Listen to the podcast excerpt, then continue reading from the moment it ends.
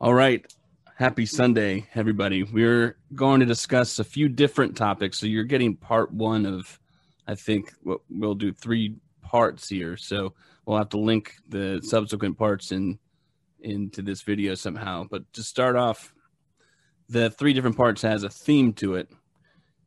I want to let you, Stanton, sort of address those themes because you sent a few different things to me, a few different concepts to me, and they go together perfectly. And I think that, you know, thinking about those things is both your and my bailiwick. So go ahead with it. And after you do that, I don't know if you saw, I just put in that I'd like to talk about really quickly a current event. So you can decide which order you want to take those things.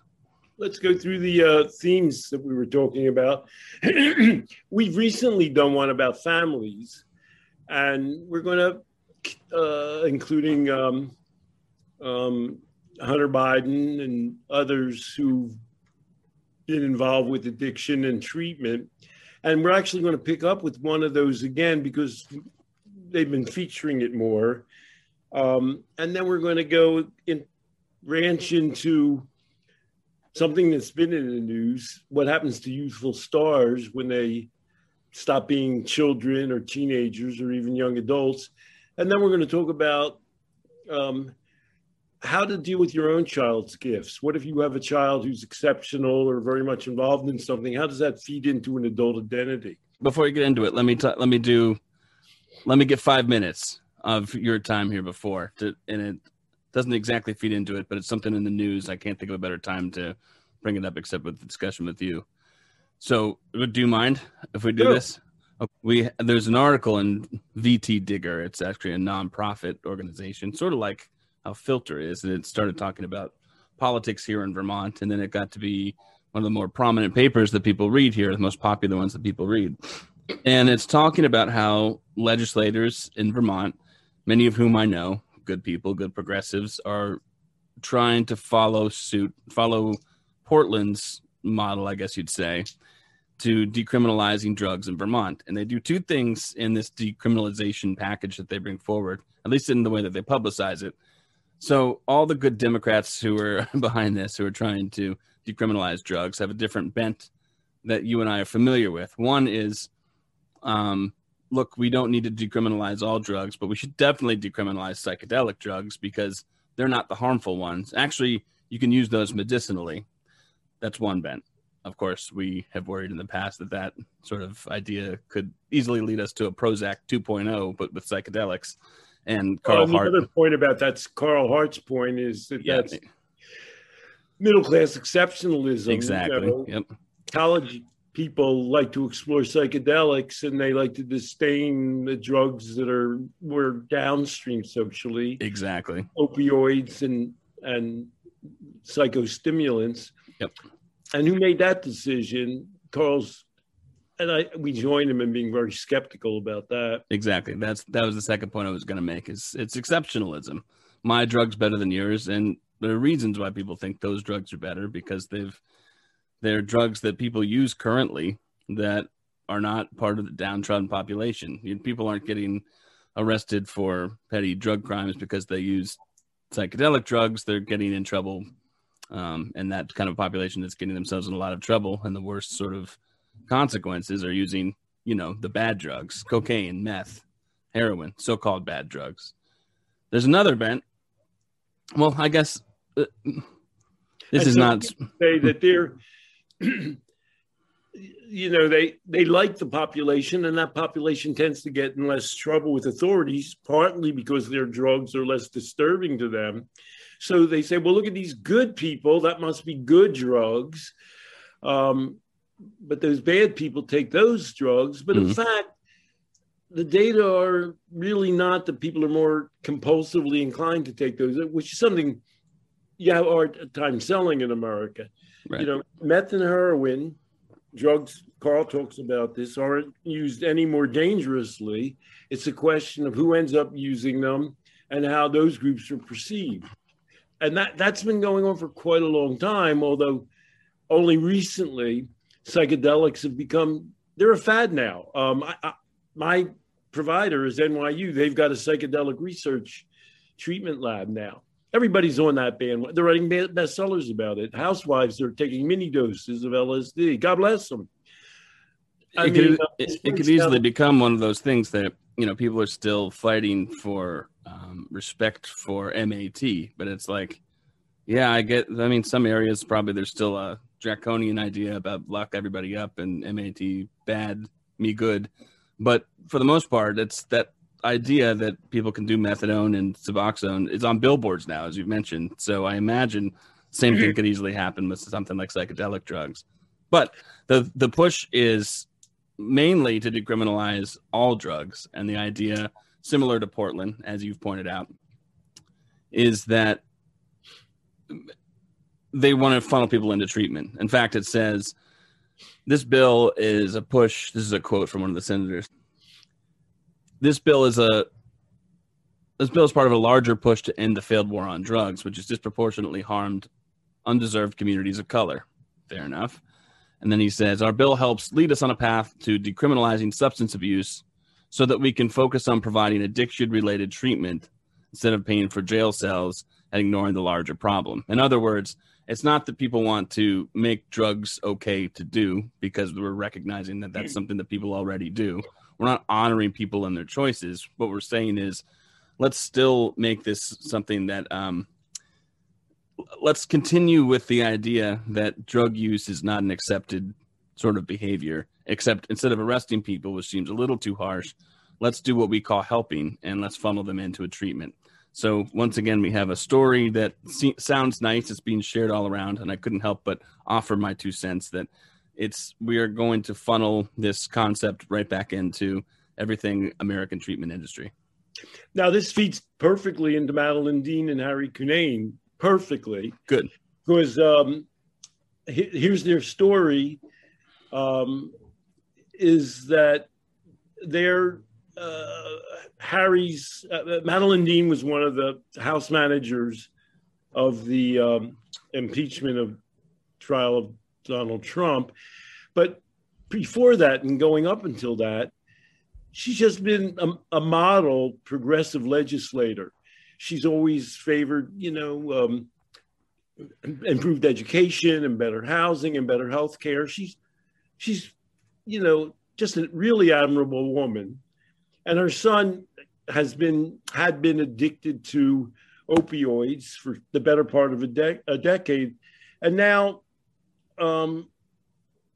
he was ashamed about it, but now he finally came out and admitted it. And when that happens, you get to put people in treatment, and he got better. So they're part of a long line that we've discussed of privileged offspring, you know, William Cope Moyers and Beautiful Boy, Nic Sheff. We only hear about them, a lot of young people in that social class take drugs and maybe even have problems with it. They had problems for a while, all three of the people that we're mentioning, Harry Kinane, William Cope Moyers, and Nic Sheff, but then they got better. And the Sheff story, as we pointed out, wasn't a rehab story, so that's not quite on topic. And here's the bottom line. They're people we hear about because they're good-looking, well-educated, good speakers. Harry Kinane's her son's a tall, good-looking man, and you like to hear that sort of a success story. But here's the problem with that success story and this whole storyline. Even though it took them a while, maybe longer, perhaps, and it took Maya Salovitz and others, yourself. They didn't get better because they entered treatment. They got better because all of their in-analysis shows they have positive predictors of succeeding. They're better educated. They have more personal resources. They have a stronger family connection that's well intact. Those are the things that predict outcome. Whether or not people enter rehab. And there's the mistake, it's a coincidence. I know this sounds strange and people will be offended. Madeleine Dean would be offended. No, it was his admitting he was addicted and going to rehab. That's what everybody has to do. And that's what I'm going to devote my attention to.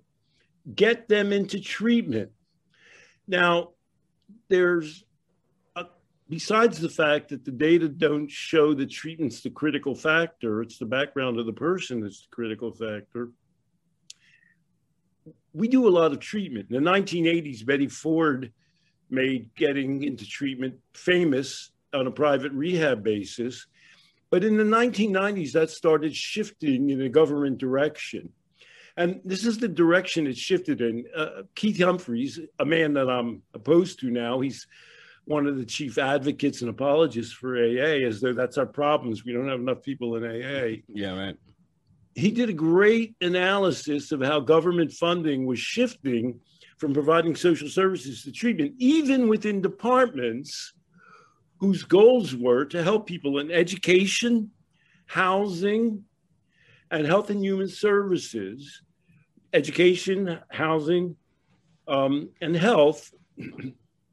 They were shifting money away from providing basic services to providing treatment. That was the, that's the whole direction. And so, in fact, Madeleine Dean is an example of a long-term trend. We're taking a longer look of things here, of Americans shifting the resources they provide, social resources, in the direction of medicalized treatment. It's irreversible. You know, poor little us and some others may have pointed this out. Keith Humphreys pointed it out, now he seems to have abandoned it.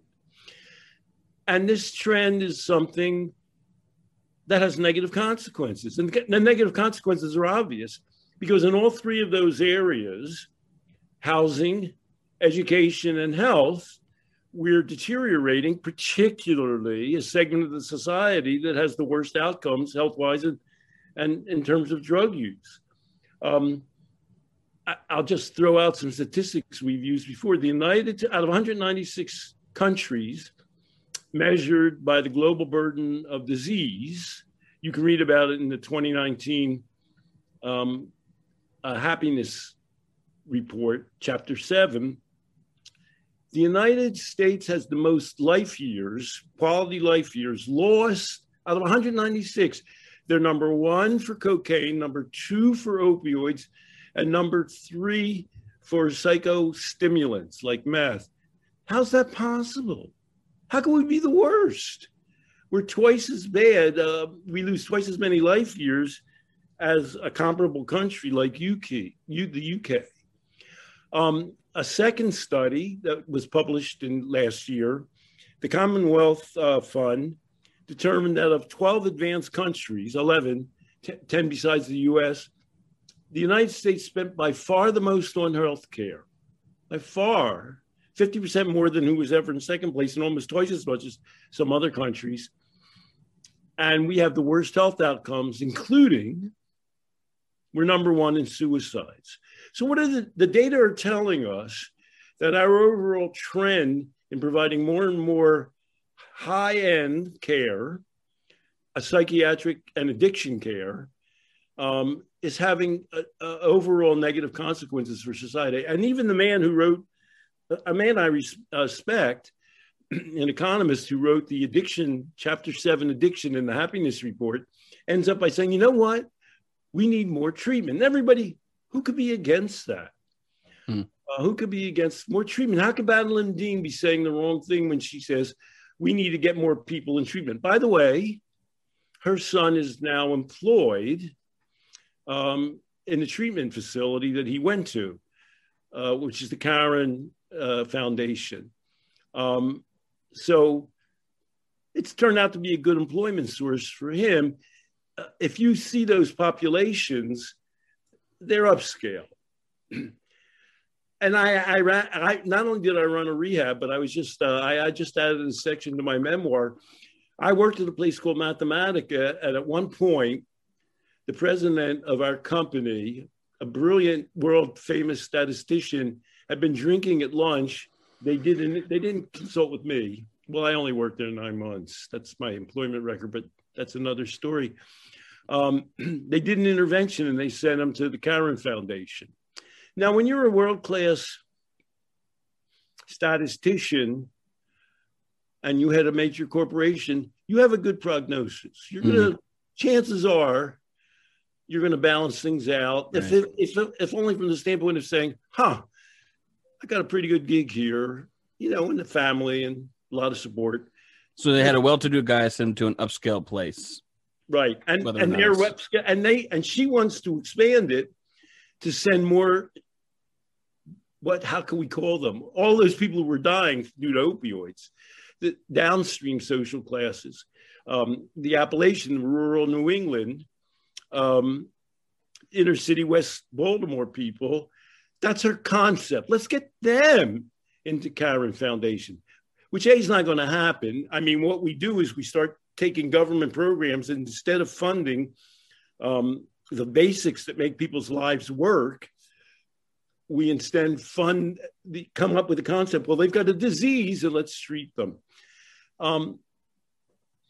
It's objectively wrong, and it's creating, and it can never, it's a snowball that can never stop. And Madeleine Dean, the most admirable person, really, I can't tell you how much I admire her and her recent activities in her whole life, is now on the bandwagon of diverting money from the programs that she's always emphasized in ways that she's not even aware of, how the funds shift, to putting more people in treatment. It's really going to help a lot of people in West Baltimore, to take them out of an environment that doesn't work anymore. It's the murder capital, one of the murder capitals in the United States. There are a tremendous number of overdose deaths.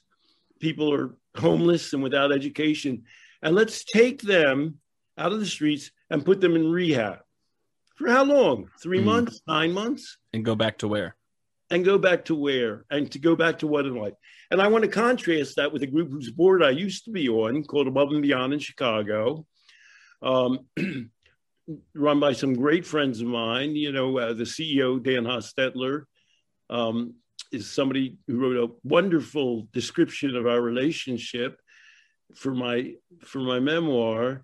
And they have a center where I've spent a fair amount of time, Above and Beyond in Chicago. It's a neighborhood of people, many of whom are homeless, many of whom are isolated. They don't have family connections. And they emphasize the four fundamentals of mental health and escaping, avoiding, and overcoming addiction, which are home, got to have a place to live, family, having intimate relationships, which many of these people have lost, health. You know, it's great to put people into, you know, the Betty Ford Center or into, you know, Caron Foundation, but what about the people who are dying already, even before they get around to, let's talk about the drug situation. And then the fourth thing is purpose, which means both work and education. And those are the fundamentals, the foundations, the pillars that they're working on. And in a way that Madeleine Dean can't realize, I'll just say that I realize it. I've been writing about it for 50 years. Here's an open letter to Madeleine Dean. Madeleine Dean, in a way that you don't understand, you're part of a trend that's going in the wrong direction. And what you're witnessing with your son and with other people more even is the results of that trend. And they're going against your basic values. I know I speak about it a little differently than most people. You can look me up in Wikipedia. I've been predicting what's been happening and describing accurately which way addiction's been going for almost 50 years now. And you were part of a larger trend of disassembling. We had better social help programs in the 1980s than we do now, 40 and 50 years later. And primarily because we've been diverted by the concept that the problems we're dealing with are somehow identifiable as diseases that need to be treated in an isolated, hospitalized setting, as opposed to giving people better foundations for living their lives. So, Congresswoman Dean, here's my message to you. You might not hear it anyplace else. You're well-meaning, I admire you. Your son, good-looking, intelligent man. I'm glad he's got a good job in the rehab industry now. But you're really disemboweling the United States and its whole social structure and taking that lifeblood and pushing it into treatment. If not, I mean, you know, the Caron Foundation's doing fine without your help, but, you know, spreading those, even the American government is now incredibly invested in treatment. It's not going to have the results you want. You know, I would say something like it down further down the road, we'll see how negative these results are, but we're already clearly seeing these negative results. I'll just go over one more statistic, at which they, she was interviewed, by the way. I saw her, they got an extended interview. I'll tie this into my life again with Andrea Mitchell, who I graduated Penn with. And, okay, I'm privileged. Andrea Mitchell gave the graduation speech for my son when he graduated from Penn. And they cited this statistic. They claim it's due to the pandemic. It's not. Between May 2019 and May 2020, we had an all-time record for an annualized period of 81,000 drug deaths, which is 14,000 more than occurred in 2018. We're going badly in the wrong direction. And then they segue into saying, well, thank God your son got better at the Caron Foundation. Let's get more people into treatment, just like your son got into. Isn't that logical? Isn't that the solution? Well, it's funny. It's not funny. It's interesting that what the concept of a disease comes from taking from the smallest percentage of the worst off population and then extrapolating that across everybody universally. And the reasons that we take for why the disease model works is taking from the smallest percentage of people who've gone through treatment and succeeded and extrapolating that across directly across the other way, just layered on top of each other. It's the small percentage who are successful, who are become addicted, who come out of privileged backgrounds and were successful in good part because of that. And among other things that you and I know about a different world is, you work with Families for Sensible Drug Policy. You know people, primarily privileged people. So they're already, you know, have a hard time reaching out. I mean, there aren't a ton of inner city. Occasionally they get somebody from an inner city or a rural background, but rarely, for whom all of this hasn't worked, which is already the majority of people, even in privileged backgrounds. Right. So they, you know, we're hearing a much, you know, different narrative that counteracts, completely runs against, you know, Harry Kinane and Madeleine Dean's narrative. You know, I've told you my rule about always giving a kid a push on a swing. Uh-huh. The idea behind that is that... Now, do you get strange kids pushes on swings or only kids that you come to the playground with? Well, maybe both. No. Kids under my care at a school. If a kid that I'm working with, you know, kids. This is not high school kids, by the way. I'm talking about like elementary school kids who are on the swing and say, "Will you push me?" We used to have this group of people who would just sit down drinking their coffees and come up with reasons why not right now. And it was a rule of mine to always give a kid a push. It's like a philosophy that is metaphorical. Always give a kid a push on the swing. And the idea behind that. So it's why you're always going to have a job. You know. It's true. You could drink some coffee, but you know you're employed. They've given you a job. Right. You're trying to do your damn job. You learn the value about that. And the idea behind it is that the kid, when they ask for that, is expressing a need. Maybe they're expressing just a want, but in all likelihood, they're asking something that they kind of need right now, and it will help them in their development in funny ways. It's like relationship building. It's kinesthetically enjoyable. It's a nice experience, and they're asking, you know, to be in your network kind of. So the risk of me pushing a kid on the swing and then it wasn't really something they needed is so low. Like, what would be the downside of it? That why wouldn't I do it? I like that mind. Just giving myself little rules and reminders like that keeps me from being awash in ideology that says you know, this way of treating human beings is better. It reminds me that the people who I'm working for are kids. If I'm in the addiction field, the people who I'm working for are human beings who have the problems. So it's not, it's never my job to say, well, I don't feel like doing that. And so how can I rationalize ways not to do it? How can I make life simpler for myself and just do other things that sound nice and look good? My job is to really work with those people who have needs. And they're initiating the needs themselves. They've already gotten on the swing. You didn't get them there. They want to do that. So it's not like you're saying, oh, why don't you get on the swing? And the third thing is, it's a not, kids have been on swings. That might go back to cave people or whoever. Right. Right. I mean, that seems to be something that people like to do. That's a normal, it's good exercise. It's a way of interacting with other people who are on the swings and people who push them. It's a positive expression and involvement in the world. It's the opposite of therapy. You might almost say, well, swing therapy, I would call it, but then why desecrate something that's already naturally occurring? Nah, there you go. That's it.